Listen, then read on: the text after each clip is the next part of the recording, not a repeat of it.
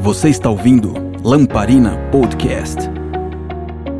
Lamparina Podcast, um oferecimento Clínica Espaço Saúde Integrativa. Muito bem, estamos começando mais um Lamparina Podcast. Hoje eu vou bater um papo com o Kaká, que é ativista cultural, é ator, é uma pessoa engajada no movimento cultural na cidade de Marília e hoje a gente vai bater um papo sobre tudo isso que está acontecendo: coronavírus, cultura, arte, estilo de vida. Vamos conversar sobre várias coisas aqui. Seja bem-vindo, Kaká. Salve, meu grande amigo Rodrigão, Rodrigo Mas, Nola. Muito obrigado aí pelo convite. Vamos aí bater um papo, vamos trazer um pouquinho aí das nossas ideias, dos nossos devaneios, nós temos que aproveitar, eu acredito eu, essa quarentena também para produzir conteúdos digitais, sobretudo, né? Bater um papo com pessoas também engajadas culturalmente e socialmente, como meus amigos Nolan e o grande Rodrigo Mas, Instituto Trincaferro. Amandaba!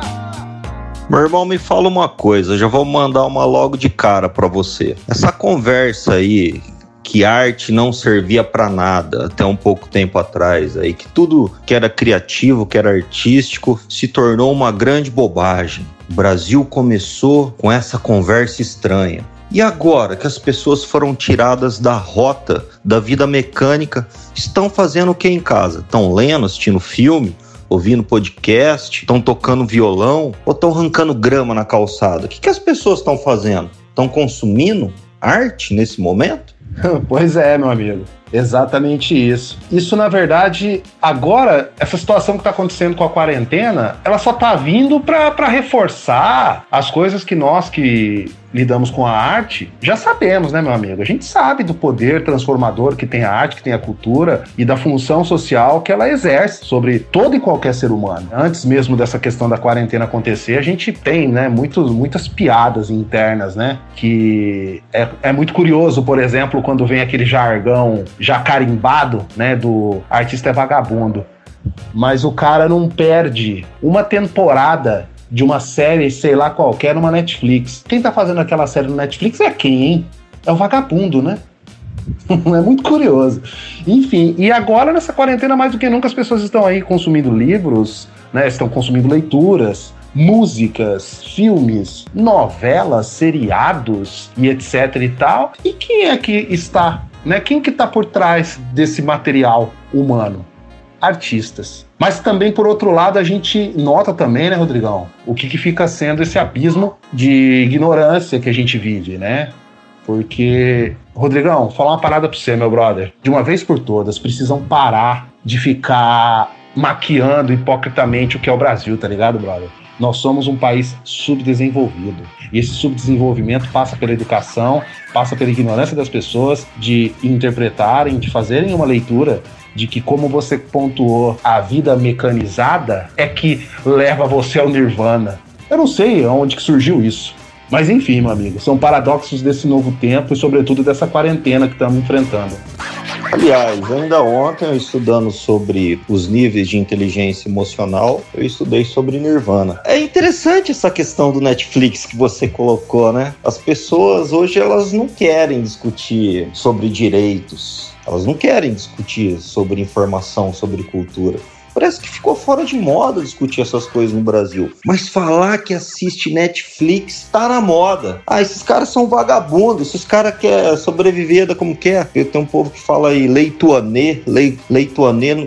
Tem gente nem sabe falar Lei Rouanet direito. Não tô aqui nesse momento falando que a Lei Rouanet é boa, se é ruim, não é nada disso. Não tô entrando no mérito da questão por favor, não comecem a colocar nos meus conteúdos ladismo, associar bandeiras, longe disso, estou livre dessas crenças. Mas o que eu quero dizer é o seguinte: as pessoas parece que elas ficam desconfortáveis em conversar sobre coisas essenciais da vida, propriedade material, a cultura, aquilo que eleva o nosso espírito. E ao mesmo tempo é bonito falar que assiste as séries no Netflix. É, é um paradoxo, realmente, isso que você colocou é um paradoxo que as pessoas não conseguem realmente fazer essa linha de raciocínio, que é o artista que está ali naquela série. Ah, eu queria trazer nesse ponto outros pontos que também caem na questão da educação, e conteúdos até acadêmicos. Como que foi essa ruptura sua de transitar do curso de direito para o movimento artístico, para a cultura, porque no curso de direito nós temos conceitos tão positivistas, né, modos tão engessados de observar as coisas e a cultura é uma coisa totalmente ampla, sistêmica, transversal, que exige de você novas posturas, exige sensibilidade, exige um desempenho maior para entender uh, as demandas que, que são provenientes dela. Como que foi essa transição sua? A minha transição, Rodrigão, eu acho que é assim, brother. Esses tempos atrás eu tava me refletindo sobre isso, sabe? E acho que a resposta que eu encontrei foi a seguinte: eu acho que a questão artística ela sempre esteve em mim. Pode parecer clichê, mas é uma realidade. Ela sempre esteve em mim, né? Eu desde criança eu sempre consumi muita cultura, mas pelos desacertos da vida, a gente acaba fazendo coisas, né? Por exemplo, eu fui fazer a, a, a, faculdade de Direito, talvez na época por uma questão de modismo, né? Talvez porque ainda a sociedade que me era apresentada ainda era muito pautada em conceitos, né? Aquele tripé, ou você tem que ser médico, ou você tem que ser advogado, né? Ou você tem que ser um engenheiro. Mas eram as profissões da moda, né? O que falsamente dava uma ideia de que você teria dinheiro se você fosse um médico ou um advogado. Hoje nós sabemos que isso veio por terra. Talvez só o médico, mas ainda assim já é uma outra questão. E eu acho que a ruptura se deu, Rodrigão, por mim mesmo. Porque eu, internamente, eu me sentia uma merda. Eu me sentia um puta de um cara infeliz. E eu busquei dar vazão ao que eu gostaria realmente de estar fazendo. E foi quando eu comecei a deixar de ser um consumidor a ser um produtor de arte. E esse encontro foi fundamental, cara, porque aquela sensação de fome, que eu tinha eterna, quando eu comecei a me envolver com as cênicas, essa fome cessou. E aí eu me encontrei. Parece um outro clichê, me encontrei na vida, mas é uma realidade. Desde então e até onde me for permitido estar encarnado aqui na Terra, é essa missão que eu tenho e terei. Viver com a arte, para a arte, produzindo arte. Foi a decisão mais acertada da minha vida. Isso é muito importante. As pessoas descobrir a sua vocação, né? O que faz o coração vibrar. Isso é uma das coisas mais importantes da vida. Como que é ser produtor de arte no Brasil? Que bucha, hein, meu irmão? Me explica aí, como que é produzir arte no Brasil? oh, é difícil, né? É difícil, cara. Não é fácil, não. Nem um pouquinho. Não é fácil porque a gente lida exatamente com, com a ignorância, né, Rodrigão, do, das pessoas, né? Porque para você produzir um conteúdo, eu acho que primordialmente você tem que ter atitude, né? Eu acho que o começo da produção passa pelo produtor. Ele tem que ter atitude. Aquele lema bem Glauber Rocha, depois, inclusive, copiado pelo Tarantino, que pegou isso também do Glauber, né? Nosso Glauber Rocha. É uma câmera na mão e uma ideia na cabeça. Só que também, Rodrigão, tem que ser salientada uma coisa. Eu percebo que há muita ignorância também em muitos produtores. Porque o produtor ele acha que para ele colocar o projeto dele para dar segmento, para dar andamento, ele fica sonhando com verba pública. Sim, ok. A verba pública é um caminho. Mas nós também temos a iniciativa privada. Mas o problema é como o produtor chega para vender a ideia, para vender o sonho para o empresário. Porque o, o cara já é cético. Aí chega lá o cara com uma ideia completamente desconexa, que não vai agregar valor nenhum pro cara, porque o, o produtor ele é um vendedor de sonhos, né, Rodrigão? E é um negociador, é um intermediador. Então, o cara precisa também ter ferramentas de comunicação para poder estar tá solicitando um patrocínio para a empresa A, para a empresa B. E aí também falta pro cara essa cancha aí, né? O cara chega lá para desenrolar com o empresário, o cara não sabe desenrolar, meu irmão. É lógico que o cara vai tomar uma portada na cara. Se coloque você numa posição de empresário, Aí chega o cara pra te, pô, pra te vender uma ideia, mó. Cara, você olha o cara, o cara já. É mal, o cara consegue se expressar. Você vai confiar? Você vai atrelar a tua marca à produção cultural dele? Não vai, cara. Então nós também temos esse gargalo aí para resolver. Inclusive, não é rasgação de seda, é só uma constatação. Eu vou citar como exemplo você, com a feira vegetariana mandava. Você teve coisas essenciais. Não à toa, ela já está em sua 11 edição. Por quê? Porque lá no Nascedouro, você foi um cara que teve atitude, teve sangue nos olhos e que formatou uma puta ideia. E mais do que formatado uma puta ideia, você é um cara que sabe desenrolar. Você é um cara que sabe vender o peixe, entendeu? Porque se todos aqueles expositores não confiassem no teu projeto, não acreditassem, você não estaria com a 11 primeira esse ano, tudo correndo bem, passando a pandemia, vamos aí para a 12 segunda edição. Mas é isso. Um exemplo tá aí. Você é um desses exemplos, na minha modesta opinião. Esse gargalo aí é importantíssimo, porque as pessoas que trabalham nessa área, elas têm que ter a compreensão que um projeto tem que ter objetividade, clareza, tem que ter fundamentos essenciais na hora de fazer a captação do recurso. E isso é fundamental para o desenvolvimento porque senão você vai começar a agregar só visões pessimistas, vai pensar que realmente tudo aquilo só fica no campo em abstrato, que você não tem é, força, potência de realizar. E tem sim. Eu, por exemplo, é, só tenho a agradecer aos meus parceiros. Toda vez que eu faço um projeto cultural, eu tenho bons parceiros que acreditam em mim, como foi o caso agora em 2019, que eu realizei uma amostra e teve pessoas que acreditaram e eu saí muito realizado, as pessoas saíram realizadas realizadas com a mostra foi um sucesso.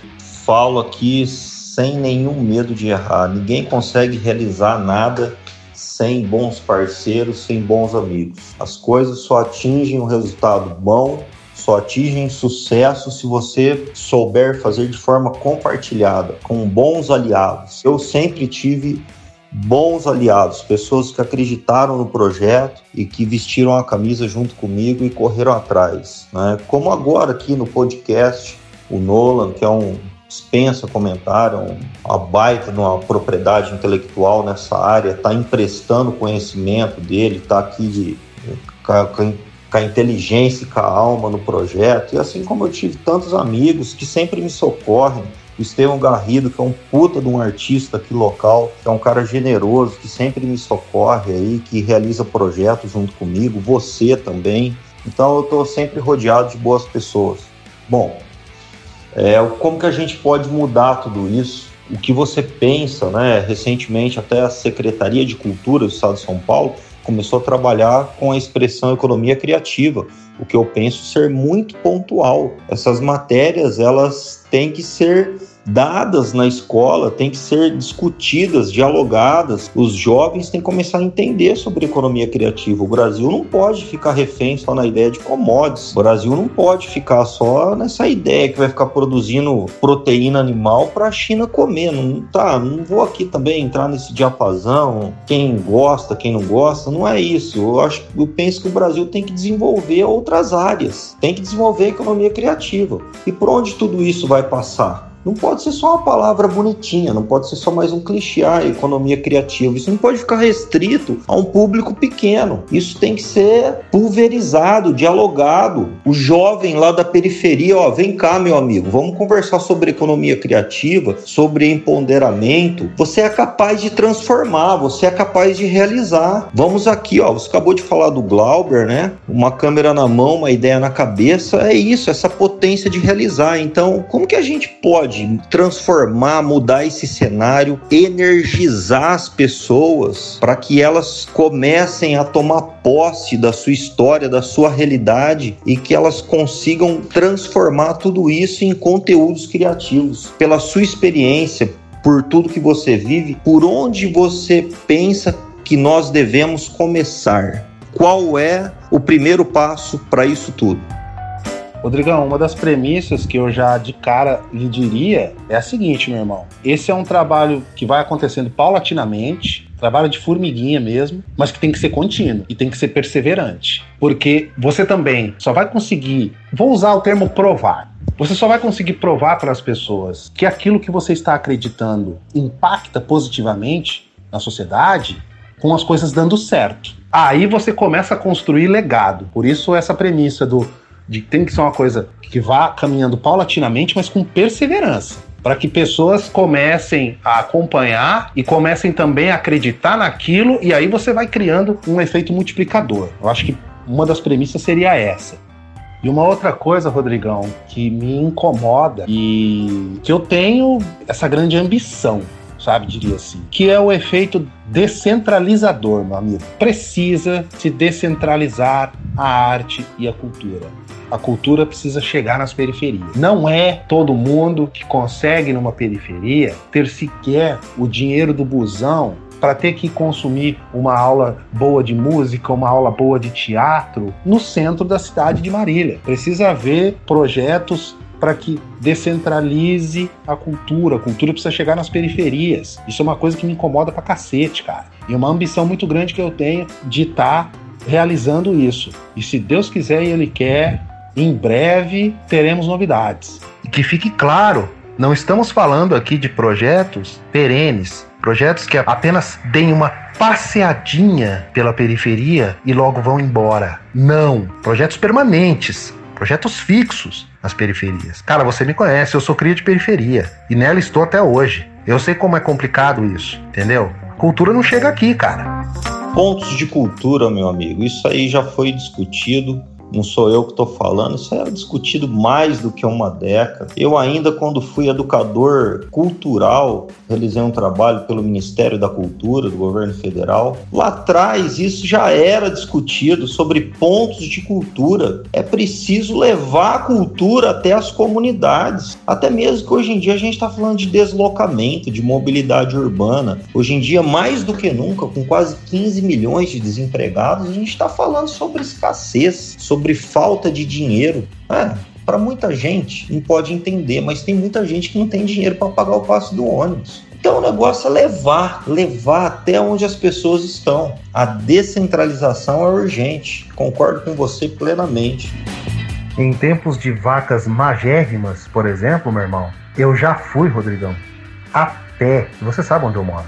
Eu já fui a pé daqui do Santa Antonieta até lá na frente do Yara Clube para ter aula de teatro, cara, porque eu não tinha dinheiro do ônibus. Era o amor, era o tesão ali de estar tá aprendendo uma coisa que, que me satisfazia, que me completava e tal, a busca do conhecimento pelo ofício. Mas você entende como é que é, é delicado isso? E muitas e muitas e muitas pessoas passam por isso. Quem disse que uma periferia não pode apreciar muita coisa bacana de cultura? Só a falácia, cara. Precisa chegar aqui. Precisa parar de haver essas patifarias aí de ficarem com a coisa centralizada e o pessoal achando que está fazendo muita coisa ainda. Não está não. Ainda estamos longe de atingir uma coisa bacana para todos. Cultura tem que chegar na periferia. Quem vai nos ouvir não sabe de onde você mora, até onde você foi andando nesse local. Aí é uma pernada do caralho, meu amigo. Longe. Uma certa vez eu tive uma aluna também que morava na zona norte da cidade e eu estava em um polo aqui na zona leste. Ela estava grávida com 16 anos de idade. Ela veio andando porque o programa que eu estava aplicando fornecia uma bolsa de um salário mínimo que era um programa do governo federal. E ela chegou assim com fome, sede, eu já notei, logo que eu olhei para ela, eu senti que ela estava passando mal, mas foi coisa de cinco minutos que eu comecei a falar com ela, desmaiou. Então a realidade é nua e crua para quem está ali, respirando, sentindo, olhando, para quem está fora da caixa, não é para quem está dentro da bolha. Eu queria conversar mais um pouco com você. Agora eu queria conversar sobre o trabalho que você fez no Canal Brasil. Você ficou peladão lá. Que história é essa, meu amigo? Você ficou peladão no Canal Brasil. Fala um pouco aí desse trabalho. É, meu amigo, pois é. Paguei bondinho e piroca pro Brasil todo. Isso foi exatamente dois anos atrás. Mas tá lá na plataforma do Canal Brasil. Quem for assinante do Globoplay tem acesso. Tá lá. ah, Rodrigão, foi uma das experiências mais enriquecedoras que eu tive, cara. Porque assim, primeiramente que eu tive a oportunidade de trabalhar com um dos melhores fotógrafos do Brasil, por que não dizer da América Latina, Jorge Bispo. Foi muito louco, cara. Você tá entendendo? Passar um filme na cabeça de tá chegando ali no, no Santos Dumont e tá olhando para trás e pensando assim, porra. Sabe aquela sensação de caraca, meu irmão? O cara da periferia acho que tá. Acho que tá voando, moleque. Sabe? De. Pô, um cara que só fotografa artista pica. Só trabalha com artista pica, meu irmão. Entendeu? O cara é uma puta referência. E foi num projeto dele que na verdade ele já tem, ele já tinha a versão feminina do programa. Acho que a versão feminina do programa, acho que já tá na, na quinta ou é na sexta temporada. E aí ia ter a temporada masculina. Na época, uma ex-namorada minha, que participou de uma das edições femininas, ela me falou na época, né? Falou: Ó, oh, o Jorge Bispo vai, vai ter a, a temporada masculina agora e tá selecionando pessoas. Você não tem interesse? Aí, beleza, cara. Eu, ah, tá bom. Meu irmão, na real, eu esqueci, brother. Eu esqueci e umas duas semanas depois me deu um rompante. Eu falei: caralho, meu irmão, eu esqueci de, de entrar em contato lá com a produção e mandar meu, meu currículo para eles. Pensei, perdido por perdido, vou mandar e vou tomar ou não, mas beleza. Depois eu me entendo com a minha ex-namorada, né? A minha namorada na época. Falo para ela que eu vacilei e perdi o, perdi o time da coisa. Mas aí aconteceu uma coisa que Sabe aquele MacTube? Acho que quando é pra ser, é, meu irmão. E aí, passaram-se uns dias, tocou um 021, né? Cantou um 021 aqui no meu telefone. Quando eu atendi, era a produtora do Bispo. E aí, os caras já mandaram a real pra mim, né? Já falaram: ó, nós já fechamos, a, fechamos as, as seleções, já selecionamos o elenco. Mas eu não me pergunte por que eu, eu tô com vontade de conversar contigo. Marcamos uma entrevista por Skype. Para encurtar a história, um mês e meio depois, estava eu lá no Rio de Janeiro gravando. É um programa, Rodrigo, que assim, como eu te disse, já tem a temporada feminina, né? E agora tem a temporada masculina. Eu participei da primeira temporada, já está na segunda temporada masculina. E é um programa que a ideia do projeto, aquela coisa que a gente estava conversando anteriormente, né? Um projeto bacana, você compra a ideia. E eu comprei a ideia do projeto.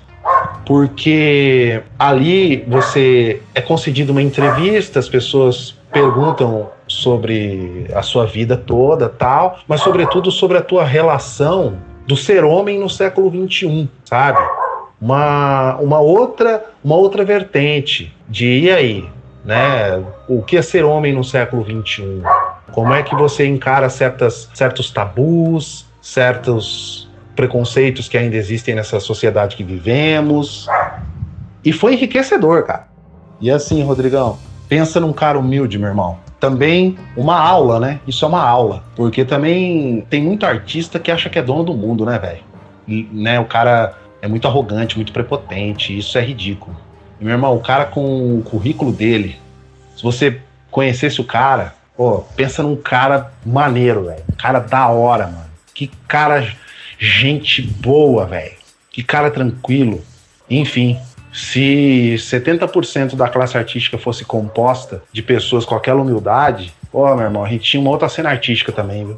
Esse questionamento é fundamental. O que é ser homem no século XXI? O que é ser um cidadão no século XXI? Quem sou eu no século XXI? O que nós queremos para o século XXI?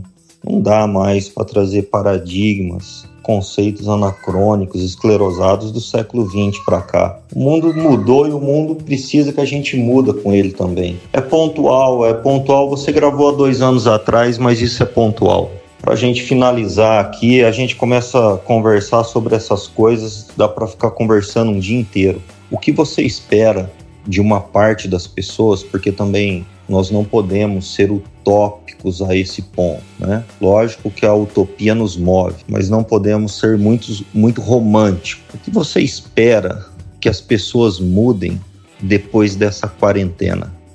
Acho que fundamentalmente, Rodrigo, que as pessoas abram de uma vez por toda seus olhos e abram suas mentes para que sim, estamos vivendo um novo mundo que precisa-se urgentemente reciclar conceitos porque o mundo que nos está sendo apresentado é um outro e a gente precisa urgentemente nos adaptar e nos reciclar. E isso diariamente. Como você pontuou, a utopia é que nos move, mas aquela aquela pitadinha, aquele aquela borda da pizza nilista, ah, tem que ter, viu? É aquilo, Rodrigão. O Kant, ele não assinou o óbito da metafísica, velho. O Nietzsche não assinou o óbito de Deus, meu irmão.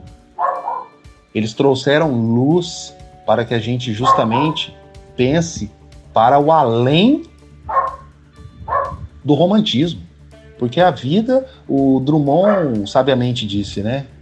Nós não vivemos, nós sobrevivemos. E olha que estou aqui citando Kant, citando Nietzsche, um do século passado e outro do retrasado, né? Mas que se você pensar a essência do pensamento dos caras, é muito que tem que ser aplicado hoje também, né? Na sua forma de ver o mundo. De não ficar, ok, a utopia é o que nos move, mas nós temos que ter um certo nilismo aí, tem que ter uma, uma pitada de pé no chão aí, senão o tombo é feio, meu amigo.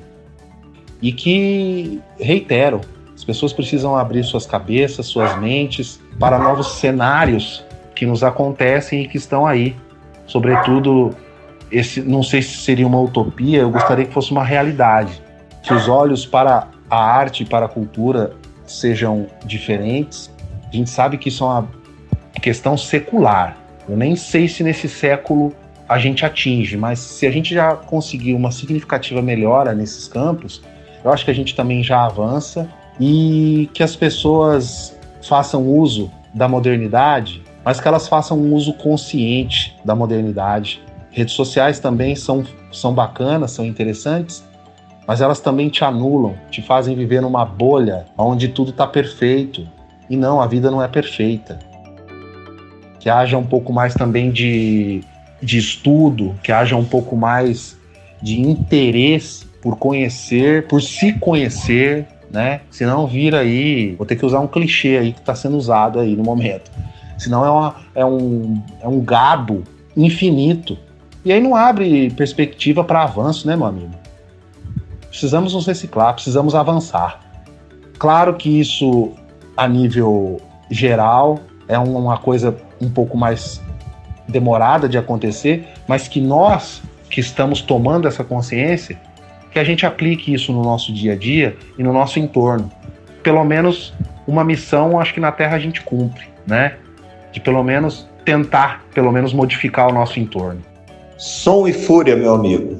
Muito bem, esses diálogos também é a energia que nos move. Eu vou encerrando por aqui. Por favor, para quem quiser conhecer mais o seu trabalho, onde encontra você?